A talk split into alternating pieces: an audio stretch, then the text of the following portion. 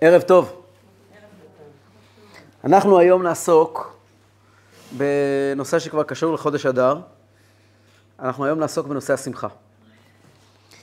וניגש לשם ישירות מתוך הנושא שעסקנו בו בשבועות האחרונים. אנחנו בשבועות האחרונים לומדים טניה מהסוף להתחלה. ישירות מהמשתמש של הטניה, לא מהטניה למשתמש, אלא מהמשתמש של הטניה.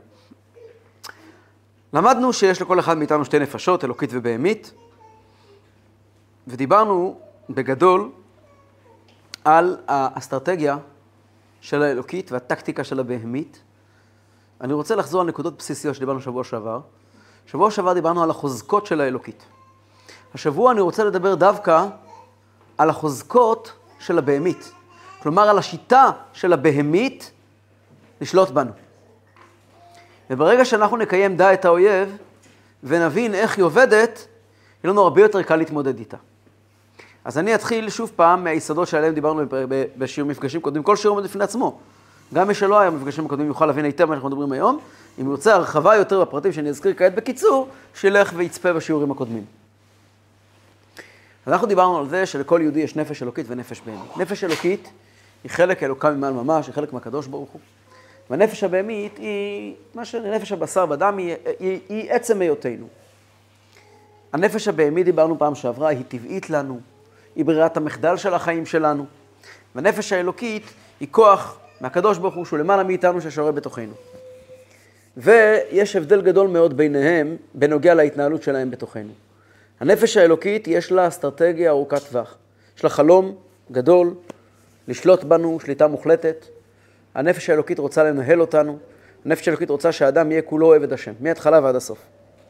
הנפש הבהמית שהיא דבר רע, כמו כל דבר רע, אין לה באמת אה, אה, עומק אסטרטגי. אין לה באמת איזה שהם עומקים, אין לה חלומות גדולים. הנפש הבהמית לא באמת רוצה להשתלט עלינו עד הסוף, היא לא באמת רוצה אה, לגרש את הנפש האלוקית, גם אין אפשרות כזאת כל כך. הנפש הבהמית רוצה להדיח אותנו ברגע הקרוב. היא מתעניינת בלהציק לנו עכשיו.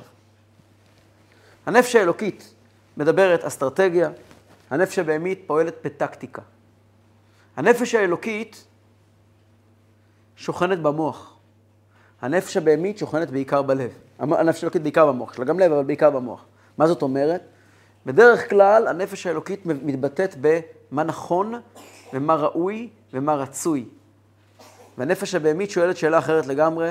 הנפש הבהמית שואלת, מה אני רוצה עכשיו? מה בא לי? מה מתחשק לי? ובעצם כל מריבה בין האלוקית לבהמית, זה מריבה בין הבא לי והמתחשק לי, לבין מה שנכון ומה שראוי. למעשה זה נכון תמיד, כל אדם בכל עת, שאדם תמיד, כל המלחמות שלנו הפנימיות נובעות מכל אחד שאומר לנו מה נכון, וכל שני שלא חולק עליו. הוא לא אומר שזה לא נכון. הוא רק אומר, לא עכשיו, הוא רק אומר, אה, הוא רק אומר, אני רוצה משהו אחר. דוגמה מאוד פשוטה, הבאתי פעם שעברה, המוח אומר, טפל בילדים, הלב אומר, קיבלת הודעת וואטסאפ. את המוח לא אכפת לה, המוח לא אמר שלא קיבלת הודעת וואטסאפ, והלב לא אמר, לא צריך לטפל בילדים. אין ביניהם שום מחלוקת. המוח אמר צריך לטפל בילדים, והוא צודק. וגם הנפש הבהמית אומרת שהוא צודק. אבל אומרת, אבל עכשיו אני רוצה לבדוק מה קורה בוואטסאפ, מה זה קשור. אין פה בכלל שיח. פעם שעברה דיברנו על זה, שלאלוקית על הבהמית יש לה שני מהלכים גדולים מאוד, שבעצם מקנים לה יתרון אסטרטגי מטורף, בעצם בלתי ניתן להכנעה. שני דברים יש לאלוקית שאין לה בהמית. דבר ראשון יש לאלוקית שאין לה בהמית, יש לאלוקית כוח עצום שנולדנו איתו, שקוראים לו מוח שליט על הלב. מוח שליט על הלב זו מתנה עצומה שכל אדם נולד איתה, אלא אם כן, הרמב"ם מעריך בזה מאוד, אלא אם כן הוא קלקל את זה בידיים שלו. יש כאלה מצבים שאדם נכנס למצב של התמכרות, שאז אין לו יכולת לשלוט על עצמו, וזה מצב לא בריא ולא ראוי, וצריך לטפל בו בדרכים רפואיות כאלה ואחרות, ולא כעת הזמן לעסוק בזה. אבל, אם לא הגענו למצב חולני, חולני של התמכרות, תמיד מוח שליט על הלב. זאת אומרת, לעולם ועד, החלטה שאני אקבל במוח, היא מי שתקבע לי את סדר היום, היא מי שתנהל אותי. אדם שקיבל החלטות, מתנהל על פי ההחלטות. יש הרבה אנשים שאומרים, אני צריך מישהו שינהל אותי. מה זה אני צריך מישהו שינהל אותי? אני מוכן לעבוד לפי החלטות. קשה לי לקבל את ההחלטות לבד, תחליט עבורי החלטות, אני אלך לפיהם, אני לא אזוז מהם כמלוא נימה. אה, הוא אומר, אני לבד, יהיה לי קשה לנהל את ה... אוקיי, כל אחד יודע איך הוא אמור לעבוד. אבל ברגע שישנה החלטה, זה מאוד ברור. יש פה נהלים ברורים, איך הדברים עובדים. אנשים עומדים מול, ה... מול ההחלטות האלה, ו... ומקבלים את ההחלטות ומבצעים אותן. זה, שלמה המלך קורא, ראיתי שיש יתרון לחוכמה מן הסכלות, כיתרון האור מן החושך. מעלה שנייה יש בנפש אלוקית הנפש הבהמית, שהגמרא אומרת שאצל כל אדם ששומע שני קולות, גם אלוקית וגם בהמית, כתוב עליו בפסוק, כי יעמוד לימין אביון להושיע משופטי נפשו. שהקדוש ברוך הוא אומר, אני אעזור לך. זאת אומרת, יש כוח מיוחד לאלוקית שמסייע לנו. הקדוש ברוך הוא מבטיח, מי שהולך ורוצה ללכת בדרך נכונה, הקדוש ברוך הוא עוזר לו. הגמרא אומרת, הבא להיטהר, מסייעים בידו. הבא להיטמא, פותחים לו. הבא להיטהר, מסייעים בידו. לא פעם הרבי כתב במכתבים שלאנשים בכל מיני מצבים את דברי הקהלת רבה. בקהלת רבה כתוב בהקדמה סיפור על, רבה, על רבי חנינא בן דוסה, שהיה כידוע עני מופלג. הוא היה צדיק גדול. הוא רצה פעם לעלות לבית המקדש, מתנה. איזה מתנה הוא ייתן לבית המקדש? אז הוא היה סטת. הוא ידע, היה לו, הוא היה פסל, הוא ידע לעשות כל מיני דברים מאוד יפים. הוא הלך במקום, במדבר, שיש אבנים גדולות, ופיסל אבן בצורה מאוד מאוד מאוד יפה, איזשהו משהו שהוא באמת יצירת אומנות לא רגילה, ורצה להציב את זה בבית המקדש. כשהוא סיים לעשות את העבודה במו ידיו, סביר להניח, הוא היה צדיק גדול כמו רבי חיים מדוסה, בטח גם היה עם כוונות עליונות, אני לא יודע בדיוק מה, מה, מה הוא צייר שם, מה הוא קייר שם, אבל איך הוא ייקח את זה עכשיו? הוא סיים את העבודה, איך הוא ייקח את זה? ואז הוא הסתכל ימינה ושמאלה, והוא רואה עוברים, עוברים חמישה סבלים.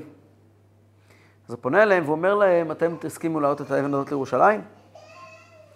אבל אני, יש לי רק, אה, אמר להם סכום קטן, לא זוכר כמה.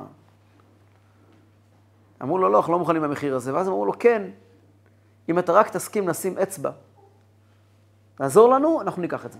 אם אתה מוכן, אם אתה לא רוצה לעזור לנו, אנחנו לא ניקח את זה ב... אלא במחיר מאוד מאוד גבוה שלא היה לו או שלא בכלל. אבל אם אתה תעזור לנו, הם חמישה סבלים חסוניים, והוא כזה רבי חנן בן דוס הקטן. אם תעזור לנו, אנחנו... אז הוא אמר להם, בסדר, מה צריך לעשות? הוא אומר, תכניס אצבע. הוא שם אצבע, הוא רואה את עצמו בתוך ירושלים, בתוך הר הבית. היה נס, היה מלאכים. כתוב שהוא הלך ללשכת הגזית, הוא רצה לשלם להם את הכסף, שהבטיח להם, אבל הם אינם. לשכת הגזית הודיעו לו שזה שלו, הוא לא צריך לשלם את זה, אף אחד, זה היה מלאכים. אז הרבי כותב במכתבים הרבה פעמים את הסיפור הזה, לא פעם, לא פעמים לאנשים, הרבי כותב לו, כל מה שרוצים ממך זה אצבע. כל מה שרוצים ממך זה אצבע. אף אחד לא ביקש ממך יותר מאצבע. כן? הקדוש ברוך הוא עוזרו, אנחנו יודעים, הקדוש ברוך הוא עוזר. אבל הקדוש ברוך הוא עוזר למי שעוזר, למי ששם אצבע. אם כן, לנפש האלוקית יש כל מה שהיא צריכה. א', יש לה גם בגשמיות ממש, בטבע האדם, כמו שקדוש ברוך הוא ברא את האדם, מוח שליט על הלב, וגם, מכיוון שהיא רוצה טוב, אז יש לה הבטחה מהקדוש ברוך הוא, הקדוש ברוך הוא עומד בהבטחות, שמה שהיא רק צריכה להתחיל, והקדוש ברוך הוא עוזרו. בכל שבת אנחנו אומרים בתפילה, בנשמת כל חי, יש קטע שאומר, שהולך שמה, מציל אני מחזק ממנו. מכירים את הקטע הזה? מציל, כל עצמותיי תאמרנה, השם מי כמוך. מציל אני מחזק ממנו, ואני ואביון מגוזלו. מה הכוונה? מה, מה פירוש המילים האלה? חשבתם פעם על המילים האלה? כשאני הייתי ילד, לימדו אותי ניגון על המילים האלה. חסידים מתפללים, חסידים הם לא אומרים את הסידור. יש להגיד את הסידור ויש להתפלל. חסידים מתפללים. אז החסידים שלמדתי אצלם, לימדו אותי איך אומרים את הקטעים האלה. אז לימדו אותי מנגינה, ולא צריכים להסביר לי יותר, אני כבר, מהמנגינה לבד אפשר להבין מה הפירוש של המילים. אז אני רק אשאיר לכם ככה את החצי משפט, תבינו על מה מדובר. זה מתחיל. כל עצמותיי תאמרנה, השם מי כמוך. זה חוזר על עצמו ואז, מצילני מי חזק ממנו, מי חזק ממנו. מצילני מי חזק ממנו, מי חזק ממנו. היי ואני ואביון, ואני ואביון, מי גוזלו. היה מאוד ברור מי זה אני, ושם מדובר שהנפש האלוקית עומדת ובוכה לקדוש ברוך הוא. אתה עוזר לי, אלמלא הקדוש ברוך הוא עוזרו, אומרת הגמרא, אין יכול לו. הקדוש ברוך הוא עוזר לנו. אומרים לקדוש ברוך הוא, תודה שאתה עוזר לנו להציל עני מחזק ממנו ואני ואביון מגוזלו. אם כך, אני שואל את השאלה, אם כל כך טוב, איפה מנדלוביץ'? מכירים את הסיפור? אם כל כך טוב, איפה מנדלוביץ'? ברוסיה הקומוניסטית, פעם קראו, פעם היה אספה בקולחוז, אחרי חצי שנה, היה מגיע, היה מגיע מהמשטרה לבדוק את התפוקה, מה עשו, מה לא עשו. ונעמד שם המפקד, אני יודע, בא כוח של השלטונות, והנצ'לניק, ועומד ונותן נאום בבית העם על ההצלחה הגדולה של רוסיה ושכל העולם גובע ברעב. ואז הוא מסיים, הוא שואל, יש למישהו שאלות? מנדלוביץ' מרים את האצבע ושואל, אם כל כך טוב, למה כל כך רע? עבר חצי שנה ושוב פעם יש אספה בבית העם, ושוב פעם הנצ'לניק עומד ומונה את כל המעלות של רוסיה ואיך שכל העולם גובע ברעב. הוא שואל, יש שאלות? אז ינקלביץ' מרים את האצבע ושואל, אם כל כך טוב, איפה מנדלוביץ'? אז אם כל כך טוב, איפה מנדלוביץ'? אם כל כך טוב, אם זה כל כך טוב הסיפור הזה של נפש אלוקית, שיש לה כאלה כוחות, מעצמה, נפש אלוקית היא מעצמה אטומית. הקדוש ברוך הוא עוזר לה. חלק, חלק אלוקה ממעל ממש. יתרון האור מן החושך, מעט מן האור דוחה הרבה מן החושך. לכאורה, היינו אמורים לחיות בגינת ורדים כל החיים, ובכלל לא היה מלחמה עם היצר הרע. איך היצר הרע יכול לנצח אותנו בכלל? מאיפה הוא קיבל כוח?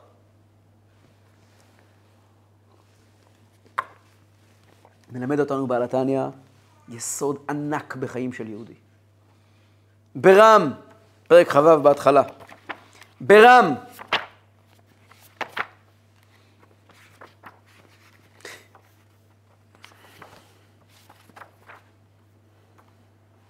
כגון דא צריך להודו כלל גדול. כי כמו שניצחון לנצח דבר גשמי, כגון שני אנשים המתאבקים זה עם זה להפיל זה את זה, הנה אם האחד הוא בעצלות וכבדות, ינוצח בקל ויפול, גם אם הוא גיבור יותר מחברו. ככה ממש בניצחון היצר, אי אפשר לנצחו בעצלות וכבדות, הנמשכות מעצבות וטמטום הלב כאבן, כי אם בזריזות, הנמשכת משמחה ופתיחת הלב וטהורתו מכל נדנוד, דאגה ועצב בעולם. אומר בעל התניא ככה, משל ההיאבקות של בעל התניא. משל למה הדבר דומה מלמד אותנו בעל התניא? לשני אנשים בזירה. האחד גדול, בריון גדול, אה, חזק, יכול לנצח את מי שהוא רוצה ברגע. ומולו עומד פספוס חלשלוש, בלי כלום. מי ינצח? התשובה היא לא מי שגיבור ינצח, מי ינצח? לא הזריז, השמח. זריזות שנובעת משמחה. זריזות שנובעת משמחה. מה זאת אומרת? מה הדרך היחידה של היצר הרע? לגרום ליצר הטוב להפסיד במלחמה? לגרום לו לא לרצות להילחם. להכניס אותו לאופוריה, ולהכניס אותו לקונספציה שמספרת שהכל בסדר, ולגרום לו לא לרצות להילחם. לא צריכים לעבוד קשה. יש מסמכים מסודרים שנמצאו במשרדים של השטן בעצמו, ימח שמו וזכרו של סינואר. שם כתוב בדיוק מה האסטרטגיה שלו. הרי אם אנחנו נסתכל על מדינת ישראל מול ארגון הפשפשים, חמאס, מה היחס ביניהם? פה יש לנו מדינה עם עומק אסטרטגי, עם, עם, עם, עם, עם חלומות קדימה, עם תרבות, עם תורה, עם ישיבות, עם צדיקים, עם כל הדברים הטובים בעולם. עם נשק, עם צבא, עם מסירות נפש, עם מורשת אמיתית.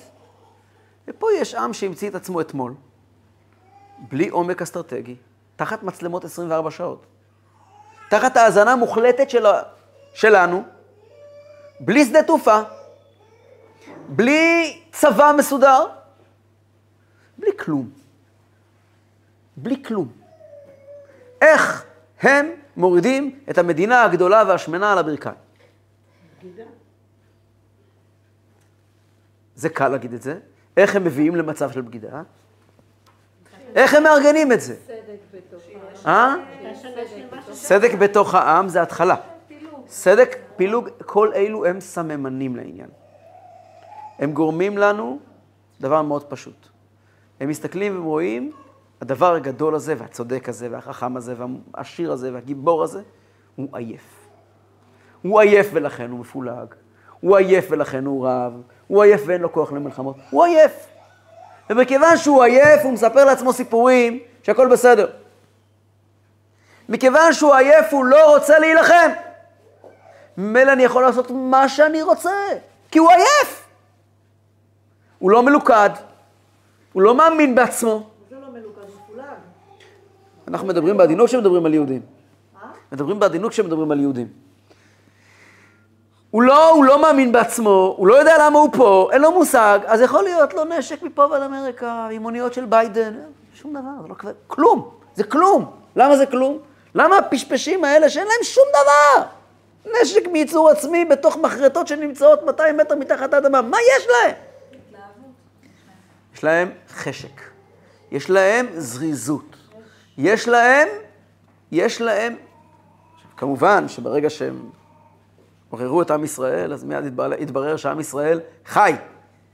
חי ובמילא, ברוך השם, מכים בהם מכה אחת אפיים, והקדוש ברוך הוא יעזור שירדוף אויביי ואשיגם לא אשוב את כלותם, שלא, שלפחות לא, נפס, לא, לא נחזור להתעייף. אבל, אבל הדרך של היצר הרע לפגוע ביצר הטוב, אמרנו, זה טקטיקה. גם חמאס, לא יודעים, אין להם אסטרטגיה. האם לחמאס יש, יש דף uh, מסרים, איך הם רוצים לנהל את המדינה שתקום בין From the river to the sea? אין להם חלום כזה בכלל. כמו, כמו יצר הרע. אין להם שום חלום כזה. אין להם חלום לשלוט פה. האם הם חלמו שאחרי שהם עשו מה שיעשו, ישראל תשב בצד ויגיד להם, אוקיי, בסדר? האם הם לא ידעו שתגיע מלחמה אחרי זה? אומרים שהם באמת לא חשבו ש... הם חשבו, חשבו. לצערנו מתברר שטיפשים הם לא.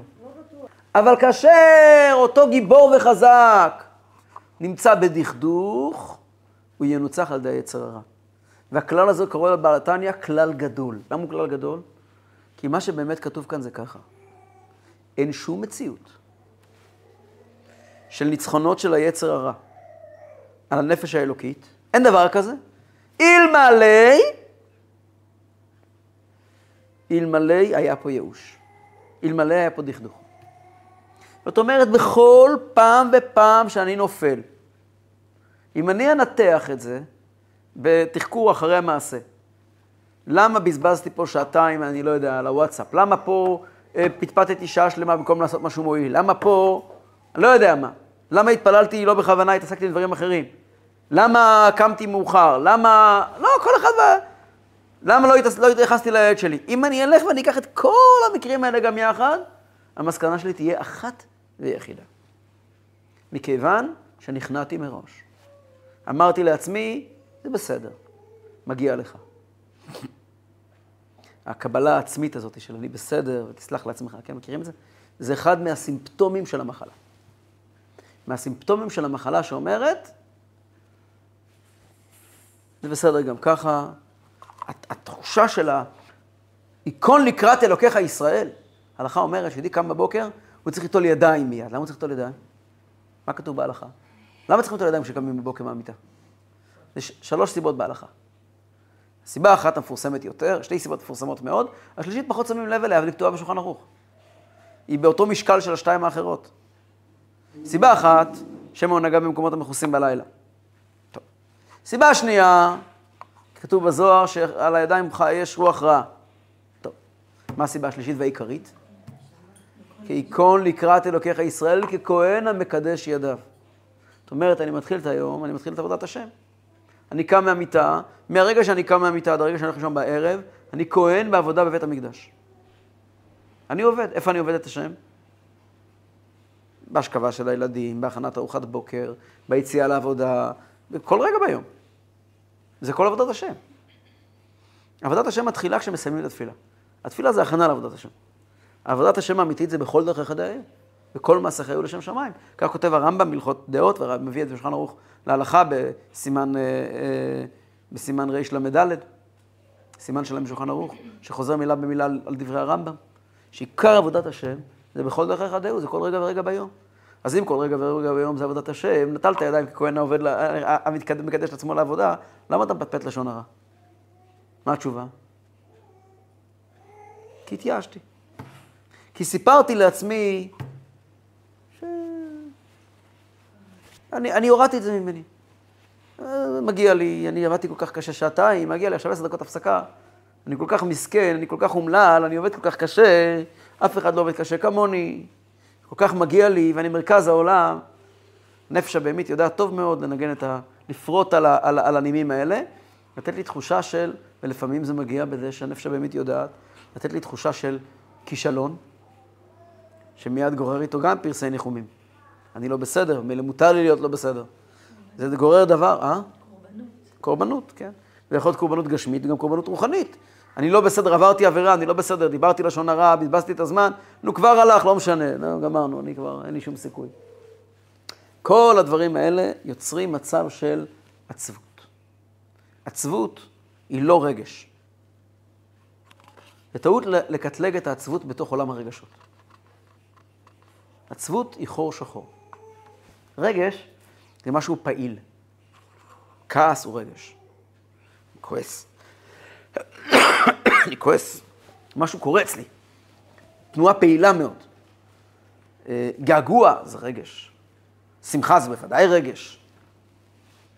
כן? כל מנעד הרגשות הוא גדול. עצבות היא לא רגש. מה זה עצבות? כיבוי של כל הרגשות. אדם עצוב על מלא לא יוצא מהמיטה. אדם עצוב קצת, רק מפחית כל דבר.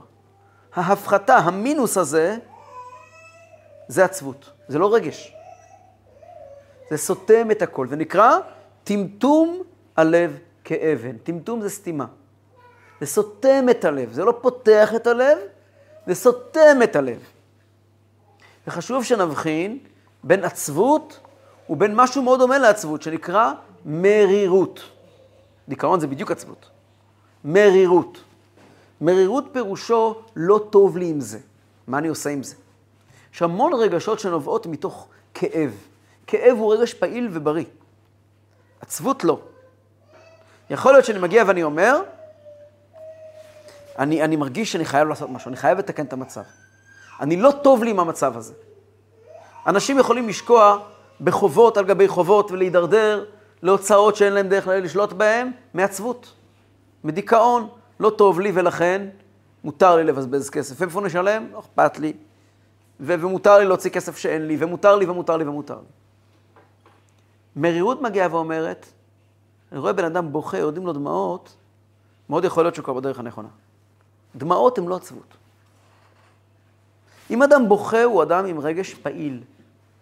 למה אתה בוכה? אני בוכה כי אני, אני מרגיש שהמצב שלי לא בסדר. פה ופה ופה ושם. אתה מוכן? אבל הדמעות יכולות להגיע מהרבה מקומות. באופן כללי, יכול להיות שזה דרך שלוקחת אותי לכיוון העצבות. הדמעות יכולות לקחת אותי לכיוון העצבות. בשלט של הדמעות יש, יש לי כיוון כלפי מטה, כלפי העצבות. אבל זה לא חייב להיות, לא, לא חייב להיות ככה. אם אני, מדבר, את מורה, אם אני מדבר עם תלמיד, והתגובה של התלמיד היא שתיקה והתכנסות בעצמו, ודמעות וסתימה, לא יכול לעשות שום דבר. למה עשית ככה וככה? ואני גורם לו, אני מכבה אותו. גמרנו, אי אפשר לעבוד איתו יותר. במקום, סו קולד להעניש אותו, במקום לנסות לטפל במצב, רק החמרתי אותו. יש לי דוגמה שאני לא בטוחה אם זה באמת משקף, אבל ממש עכשווית. אני מכירה את אימא של אחד מהמכון שנחטפו. והיא תיארה את הסדר. עכשיו ככה, היא גרה בשילה, היא אומרת שכל בוקר היא יוצאת למרפסת, מתפללת, מסיימת את התפילה, עד שעה 11 בבוקר היא נותנת מקום לכל הרגשות הכי קשים שיכולים לעלות. פחד, עצב, המחשבות הכי שחורות היא נותנת להם מקום. היא מתחמת אותם עד 11 בבוקר, מ-11 בבוקר היא מתחזקת, מתחילה לפעול, שולחת אליו רק אנרגיות חיוביות, שולחת לעצמה אנרגיות חיוביות, ולוקחת את כל הצער... אם היא מסוגלת לשלוט בזה בשעות ולהגיד לעצמה עד 11 בבוקר, סימן שזה לא עצבות. עצבות אין שם. לא, לא, לא, אם היא מסוגלת לנהל את עצמה ולקבוע לעצמה שעות, היא לא בעצבות. אדם בעצבות לא יכול לנהל את עצמו עם שעות. אדם בעצבות לא מסוגל לעשות דבר זה כזה. זה מרירות. זה יותר לכיוון של מרירות. מרירות. מרירות היא, היא הרבה מאוד פעמים כר פורה לעשייה. כן, כן, כן, היא נותנת מקום למרירות. הרבה מאוד פעמים אנשים נמצאים באיזשהו מצב לא טוב, מה שקורה להם מיד, מופעלים אצלם כוחות של מרירות. הכוחות האלה, הפוך, הם, הכוחות האלה מובילים אותם למקומות מטורפים. כן? פתאום, חשבון נפש זה אותו דבר? אה? מרירות וחשבון נפש, כאילו, חשבון נפש זה דבר מאוד מאוד מסוכן, כבר נדבר עליו. דבר מאוד מאוד מסוכן. הוא יכול להביא לעצבות נוראית, הוא יכול להביא למרירות בריאה. צריכים לדעת איך עושים אותו. כן. לא, אמרתי שמרירות זה ממש שונה מהתפיסה הרגילה. כאילו, אנחנו תופסים אדם מריר כן. המילה בעברית, מר... נכון. יש הבדל בין עברית לבין לשון הקודש. בעברית מריר זה בדיוק חלק מסוג של עצבות. נכון. אבל בלשון נתניה, מרירות הוא קורא לעצבות האמיתית, שזה בעצם מניע לפעולה. שזה הנאה לפעולה. זה רגש חי. זה רגש חי. רגש חי. עכשיו, הרגש החי הזה, ופה מגיע יסוד גדול מאוד. שאל אדם, איך אני מגיע לשמחה? לא הבנתי למה אתה אמרת חשבון נפש זה דבר מסוכן מאוד. אני אמרתי שאני אדבר על זה אחר כך. מה? שאלת, ואני עניתי שנדבר על זה בהזדמנות אחרת. אמרתי שחשבון נפש זה דבר מאוד מורכב, זה נושא בפני עצמו, זה שיעור בפני עצמו. איך עושים את זה, מתי עושים את זה, איך בונים את זה. כי חשבון נפש באופן כללי הוא דבר מאוד מסוכן. אני הייתי אומר אפילו בזהירות, עדיף לא לעשות חשבון נפש כל מה שלא יודעים איך עושים. כי הסכנות שיכולות להגיע מזה הן גדולות מאוד. הרבה פעמים זה הצעת היצר. זה חייב להיות בשליטה. ובואו בוא לא ניגרר לחשבון נפש, כי חשבון נפש זה נושא אחר. באמת נושא בפני עצמו. חשבון נפש זה באמת אחד מהנושאים הכי הכי עדינים שקיימים, כי הם זה נמצאים בדיוק על הפער בין הכי טוב להכי רע. אה, נחזור לנושא שלנו. ממילא אנחנו אומרים, הדבר שיגרום לנפש האלוקית לפעול בצורה בריאה, זה להיות במוד של שמחה. עבדו את השם בשמחה. לכן היה כל כך חשוב לבעל שם טוב ולתלמידיו לדבר כל היום על מידת השמחה. והדבר, הדבר הכי מסוכן בארסנל של היצר הרע זה עצבות. אין לו עוד כוחות עלינו אמיתיים. כשמבינים את זה, זה דבר, אמר אחד מהצדיקים, עכשיו הרבי מקוצק אמר את זה, שעצבות היא לא עבירה, אבל אין עבירה שלא מגיעה מעצבות. ישר והפתח לכל העבירות. ולכן יהודי תמיד חייב להיות שמח. זה לא אקסטרה. להיות שמח זה לא אקסטרה, זה base. אי אפשר לעבוד את השם בלי שמחה. השאלה היא אבל איך מגיעים לשמחה? אני לא יודעת אם אתה עומד לדבר על זה, אבל זה מאוד חשוב לי אולי, כי אני לא יודעת... אה, אני חושבת שהמצב כרגע, הוא, ואני שומעת את זה, הבנות שלי מדי פעם, גם לי קורה לי, שיש לנו את הירידה הזאת. והיום דווקא אחת הבנות שלי אמרה לי, התחילה לבכות, היא אומרת לי, מה, החיילים שלנו, והיא בוכה, עד מתי ומה קורה וכולי. וגם אני אמרתי לה, אמרתי, תראי, בואי, בואי נתפלל קודם כל חזק חזק, שקודם כל שלא תיפול רוחנו. משם הכל יהיה. אנחנו נגיע, ל... יהיה בסדר. אבל אני חושבת על מה שאתה אומר, שלא לתת לעצמנו ליפול בעצבות. וזה, אני יודעת, וזה ה, ה של הבעל השם טוב, נפלא. אני- לא יודעת, אבל לי לפחות, יש איזה לפעמים מין, אה, אני רוצה ואני יכולה לגרום לעצמי להיות בשמחה. אבל אז בא לי איזה מין, אה, מין נקיפות מצפון, איך את יכולה לשיר ולהיות בשמחה כשהחיילים שלנו שם, או שהשבויים שלנו שם. אבל לא מדובר על שמחה של ליצנות. קודם כל, ליצנות היא לא שמחה. לא, זה לא קשור. ליצנות היא סימפטום של עצבות. ברור שלא, אני מדברת על היא מדברת, שואלת שאלה מצוינת. שואלת שאלה מצוינת. ליצנות. היא סימפטום של עצבות. היא שואלת שאלה אחרת לגמרי. היא שואלת, איך אנחנו מדברים על שמחה, כאשר אה, ברגעים האלה ממש יש לנו אחים שנמצאים עמוק עמוק בתוך האדמה, בידיים של סינואר, וחיילים שלנו נלחמים בגשם ובקור. איך אפשר לדבר על שמחה? שאלה מצוינת. והתשובה היא שזה לא... אני, אני מבין את השאלה, אבל יש מושג שנקרא ביחי התקיע בליביים מסיתרא דא וחדווה תקיע בליביים מסיתרא דא. כתוב בזוהר שאצל יהודי יכול להיות בכי מצד אחד ושמחה מצד שני. מה הכוונה? בטח יצא לך לראות או לשמוע סרטונים של החיילים בשטח. מה המידה שהכי מאפיינת אותם? שמחה. שמחה. מה זה שמחה? שמחה, הם קברו את החבר הכי טוב שלהם הבוקר. הבוקר! הייתי בכמה לוויות כאן בשכונה לצערי הגדול. בכולם חזרה על עצמה המילה מהמפקד שקובר את החייל שלו. חברים, עוד יהיה לנו זמן לבכות. כעת אנחנו נלחמים, אסור לנו, אין לנו זמן לזה. העובדה שיש כאב, כאב היא לא סתירה, לשמ- הוא לא סתירה לשמחה. אולי להפך. מה... יש לנו את יום הכיפורים, הוא יום מלא בכאב, בניקיון פנימי, בחשבון נפש אמיתי ובריא. המסקנה של יום הכיפורים היא ריקוד. מיום הכיפורים יוצאים בריקוד. מנהג לפחות שלנו, מוצאי יום כיפור רוקדים. מאחלים חג שמח, שיום כיפורים יוצא, נכון? וסוכות זה החג הכי שמח בשנה. כי הוא מגיע אחרי הטהרה של יום כיפור. עוד רגע נדבר על זה יותר בהרחבה, אני רוצה אבל להתמקד בשאלה שלך, שהיא שאלה מצוינת. ניצחון יכול להיות רק בתוך מוד של ביטחון בהשם. של הידיעה שאנחנו צודקים, שאנחנו מוגנים. והידיעה הזאת היא בעצם הבסיס של השמחה. השמחה היא שמחה בהשם. השמחה היא לא סתם, מדברים פה על נפש אלוקית, שמחה היא לא סתם כי אני מבסוט. אני מבסוט זה, זה up and down, זה מאוד מהר מגיע לדיכאון. אנשים שהיו בשיא תהילתם ותפארתם, השלב הבא שלהם היה להתאבד. הצלחה היא לא, היא, לא, היא לא מפתח לשמחה. המפתח לשמחה זה אמונה, זה ביטחון, ביטחון בשם. דווקא בזמנים כאלה של מלחמה, רגש הביטחון בשם והמחשבה על הקדוש ברוך הוא הופכת להיות הרבה יותר דומיננטית. הדוגמה הפשוטה היא לזה, כאשר אנחנו נזכרים באותם חיילים, לרגע אסור לשכוח אותם. מה זה מביא אותנו? לידי תפילה או לידי מחשבות מדכדכות? אם התוצאה של המחשבה שלי על החיילים היא שאני פותח ספר תהילים ואומר כמה פרקי תהילים בדמעות, מתפלל מכל הכוח, אני זוכר שאני מדבר עם הקדוש ברוך הוא. ואני זוכר כי אתה שומע כי אל תפילת כל פה. אני זוכר שהקדוש ברוך הוא מקשיב לתפילה שלי. זה עצמו, זה עצמו שמחה. ההבנה שיש לי על מי לסמוך, והרי ממה נובעת עצבות? עצבות נובע, עצבות זה, זה משקל, כתוב זה יסוד האפר, יש ארבע יסודות, אש, רוח, מים ועפר. עצבות מגיעה מיסוד האפר. עפר זה שוקע כלפי מטה.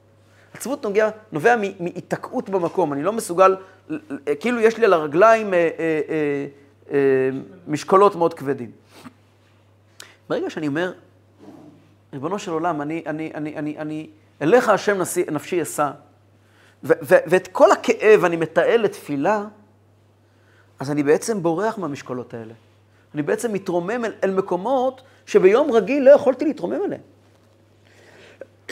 אני אומר את זה יותר מזה, אומר את זה אפילו יותר מזה. רומז את זה פה. המרירות, הכאב, יודע לקחת אותנו למקומות יותר עמוקים בנפש שלנו מאשר כל דבר אחר. אני אסביר. אה? נפש בהמית אין לה בכלל עומקים. נפש בהמית היא רדודה עד, עד בלי די. נפש בהמית זה שתי סנטימטר מים, זה שום דבר. יש תינוק, אפשר לטבוע, לטבוע בשתי סנטימטר מים, אבל זה שום דבר.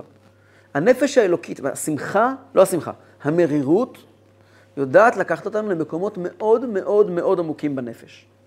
אני אתן דוגמה מאוד פשוטה לזה.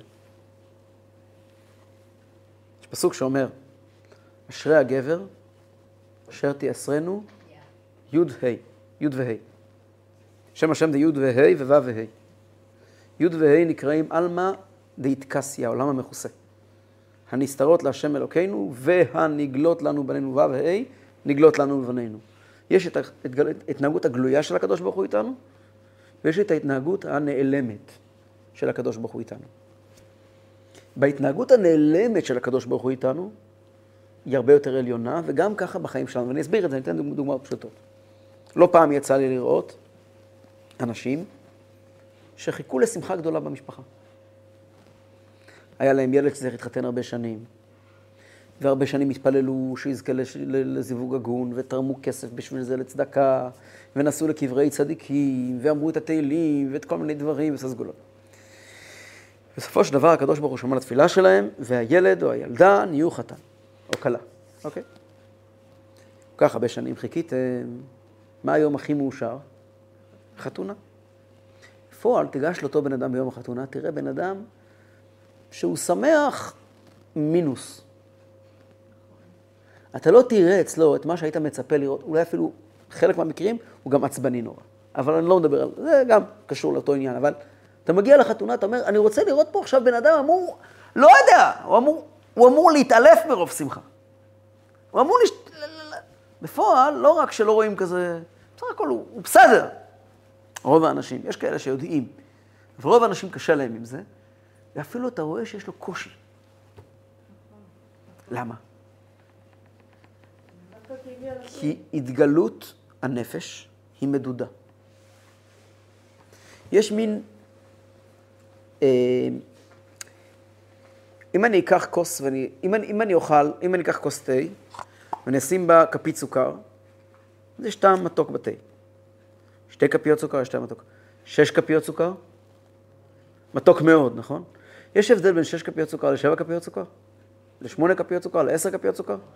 אין שם הבדל. הטעם הוא אותו טעם. הטעם הוא אותו טעם. יש גבול עד כמה בלוטות הטעם שלנו יודעות להבחין בסוכר. או, יש מתוק, מתוק, מתוק, הגעתי להשיג, אמרנו, אי אפשר יותר מזה. נכון? יש גבול. הייתי ברוסיה כשהיה שם 40 מינוס קור. מה ההבדל בין 15 מינוס ל-40 מינוס? בהרגשה, אותו הרגשה בדיוק. יש תחושה שאתה כבר לא מרגיש, גם נגמר העניין, כבר לא מרגישים. הסכנה היא שלא בערך הרבה יותר גדולה, אבל אתה לא מרגיש, נקודה, אין הבדל. ולכן, התגלות חיובית, אני אוהב את הילד שלי, אני מאוד אוהב אותו. נו, בגלל שאני אוהב אותו, מה אני אעשה? תן לו נשיקה. נתתי לו נשיקה, נו מה עכשיו? עוד נשיקה. האם האבא שקונה לילד שלו כרטיס טיסה לוולט דיסני, אוהב את הילד שלו יותר מההוא שנותן לבן שלו אה, אה, סוכריה? מה הקשר בכלל?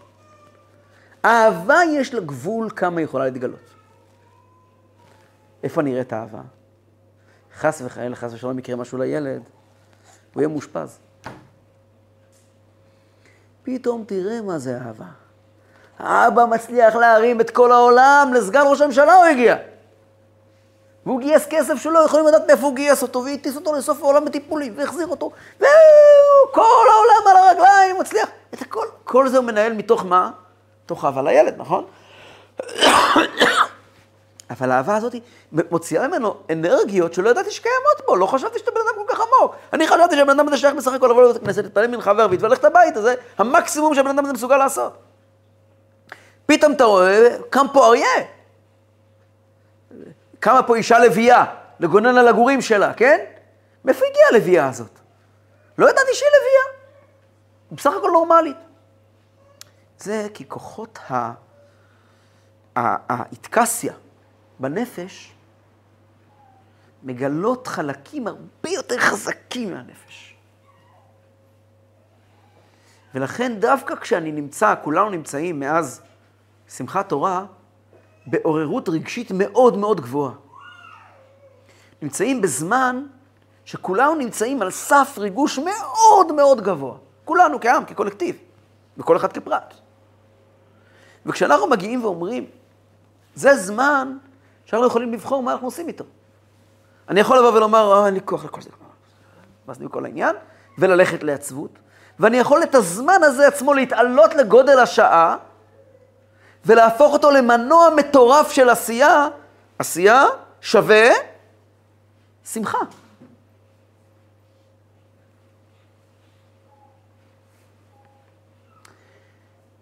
אז מה הדרך? אז באמת, יש, יש מכתב של הרבי, מכתבים של הרבי, ל... הייתה אישה בכפר חב"ד, ישנה אישה בכפר חב"ד, הקדוש ברוך הוא ייתן לה אריכות ימים, ש... שפרה מרוזוב, הצדקנית, הרבי קרא לה צדקנית. בכפר חב"ד. שפרה מרוזוב, שתהיה בריאה, איבדה את בעלה במלחמת ששת הימים. מיד אחרי הברית של הבן שלהם. הרבי מינה אותה מיד, השאיר בבית ארבעה ילדים יתומים. תינוק קטן שרק נולד. הרבי שלח לה מיד מכתב, מינה אותה להיות אחראית, להקים ארגון של טיפול באלמנות צה"ל. הרבי לא נתן לה דקה של מנוחה. הרבי אמר שתביא בייביסיטר בלילות, שיטפלו בילדים, והיא תצא כל לילה לבקר אלמנות צה"ל. ממזרח ועד מערב, מצפון ועד דרום. הקימה ארגון ענקי של אלמנות צה"ל, של צח, של צעירי חב"ד. הרבי תמך את הפעולות שלה. אז בין היתר, הרבי נתן לה שני מכתבים. עם כל השמות של כל המשפחות. הרבי אמר לה, את בחוכמתך תחליטי מי תקבל איזה מכתב. נתן לה שני טפסים של מכתבים, והיא תחליט למי לתת מה. מכתב אחד זה השתתפות במקום מנחם אתכם, את עכשיו אצל ירושלים, השתתפות בכאב. מכתב שני זה קריאה לפעולה.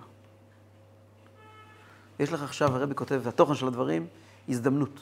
לאותה, לאותה אלמנה,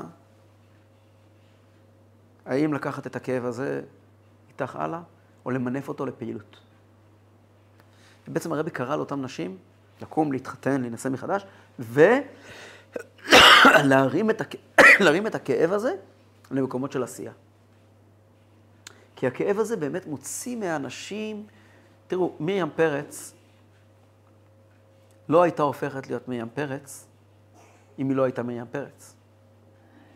זאת אומרת, אם לא עברה מה שהיא עברה, היא לא יכולה הייתה להגיע לכאלה הישגים.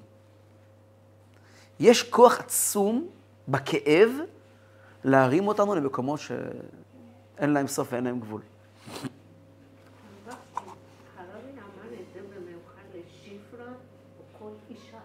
הרבי כתב לשפרה מכתבים לתת לכל הנשים, כל האלמנות. אז זה לא היה כאילו בגלל שלשפרה יש... הרבי קודם כל טיפל בשפרה. שלב ב', הרבי נתן לה מכתבים לתת לכל אלמנות צה"ל. אבל למשל, אם לא הייתה שפרה, מישהי אחרת גם היא הייתה יכולה... בסדר, רבי חיזקה את שפרה. לא. אחרי שהרבי טיפל בשפרה, אוקיי. הרבי נתן לשפרה מכתבים לחלק לאלמנות. שיקחו את הכאב שלהם. שהרבי אומר, את תראי מי בשלה כבר לקבל את, ה... כמוני, את, המס... את, את, את, את, ה- את ההתמסרות הזאת. אז היא קיבלה הדרכה כדי שלקום מהמקומות. והרבי שלח איתה בידיים של השליחות לכל הנשים האחרות, לא לבוא ולמחות להם את הדמעות, אלא להגיד להם, תקומו! קיבלה כוח להתאוששות ולקום על הרגליים. והיא נתנה את זה הלאה. כן. ובעל התניא נותן לנו את זה כאן, במילים האלה בספר התניא. כל מי שפותח תניא נכנס ליחידות אצל בעל התניא, ומקבל כוחות. קוראים את המילים האלה ומקבלים כוח. בשביל זה זה נכתב. זה לא רעיונות. תניא זה לא רעיונות. תניא זה זריקות. תניא זה טיפול. פותחים ספר תניא זה לקבל זריקת מרץ בחיים. כל פעם שפותחים תניא, יש מלאכים מיוחדים שמגיעים ואומרים לבעל התניא, פלוני בן פלוני פתח את ספר התניא. זה לא רק כי זה נכון. יש פה כוחות שמקבלים מהשמיים כשפותחים וקוראים את הדברים האלה. וכוחות מיוחדים, מקבלים כוחות. אז איך מגיעים לשמחה? איך, איך מדכאים את, ה, את הרגע של, הדיק, של הדכדוך? אומר בעל התניא, הדרך לדכא את הרגע של הדכדוך, חוזרים חזרה למה שהתחלנו מההתחלה. דיברנו, בפ... מההתחלה דיברנו, במפגשים הקודמים, לכל אדם יש שני פתקים. פתק אחד, שאומר, אפילו כל העולם כולו אומרים לך צדיק אתה, יהיה בעיניך כרשע. תזכור שיש לך נפש הבהמית. פתק שני שאומר, ואל תירשע לפני עצמך, תתמקד בצדיק שבך, תתמקד בטוב שבך, במשימה שלך.